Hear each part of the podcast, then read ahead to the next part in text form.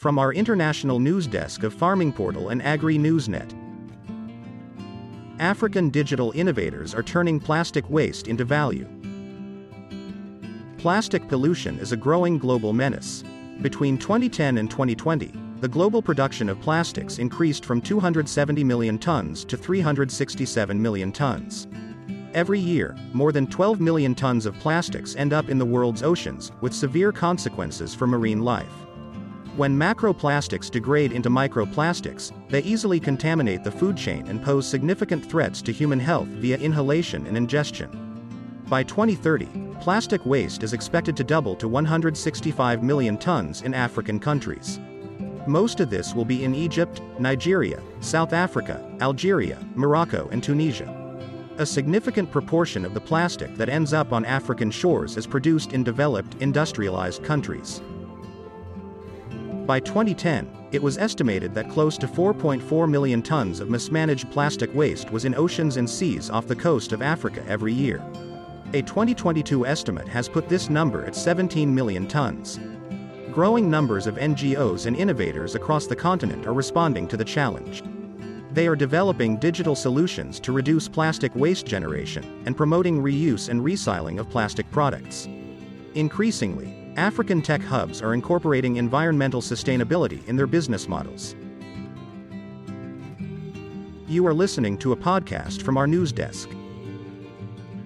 We found a number of initiatives that are transforming the plastic value chain into a smart, innovative, and sustainable network. Most aim to improve plastic identification, collection, transport, sorting, processing, and reuse. Some focus on the earlier phases design and production of plastic products. A whole value chain approach to the circular plastic economy is very important. While the majority of plastic waste management activities tend to focus on the use and end of life phases, more attention needs to be given to design and manufacture. This is where the problem of plastic waste begins.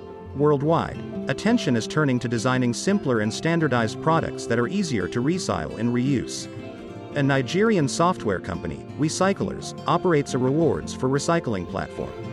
It offers incentives to individuals and households in low income communities to make money and capture value from recyclable plastic waste. Via the platform, waste collectors are connected to a fleet of locally assembled waste cargo vehicles. They use these to collect waste from subscribing households. These households are also rewarded according to the quantity of waste collected from them. The collected waste is deposited in designated locations in the Lagos metropolis, to be collected in bulk by recyclers. This provides materials to manufacturers who turn it into new items like tissue paper, stuffing for bedding, plastic furniture, aluminium sheets, and nylon bags. In Uganda, Yo Waste, a technology startup, has developed a mobile, cloud based solution that connects waste generators to the nearest waste haulers in their community. Yo Waste improves the efficiency of scheduling and waste collection. It also helps waste collection companies measure the productivity of their trucks and gives recyclers easier access to the plastic waste. In Zambia, RecycleBot is connecting waste sellers to waste buyers via a crowdsourcing platform that aggregates waste by type and location. In effect, the plastic waste producers dispose of their waste for free, and waste buyers overcome the cost of separation, transfer, and storage. While these are promising innovations, the main challenge is scaling. This is slow on the continent. Startups in the recycling industry face additional challenges like inadequate funding and an underdeveloped plastic market that offers limited opportunities for growth and income generation. To accelerate the transition to a circular plastic economy, stakeholders from across a spectrum of organizations must work together. Include NGOs, cooperatives, think tanks, and community groups. The current approach to tackle plastic waste on the continent remains scattered and inadequately coordinated. While efforts are being made to develop new ecosystems in many countries, key stakeholders are often missing. African governments have a key role to play. They need to commit more to strategic investment in infrastructure, incentives, and support for startups. African countries also need policy interventions to grow the market for circular plastic products at national and continent wide levels. Digital innovators, as early adopters, are critical for driving changes in the way the plastics economy works across the continent. Their innovations are also leading to knowledge exchange and cross sectoral collaborations.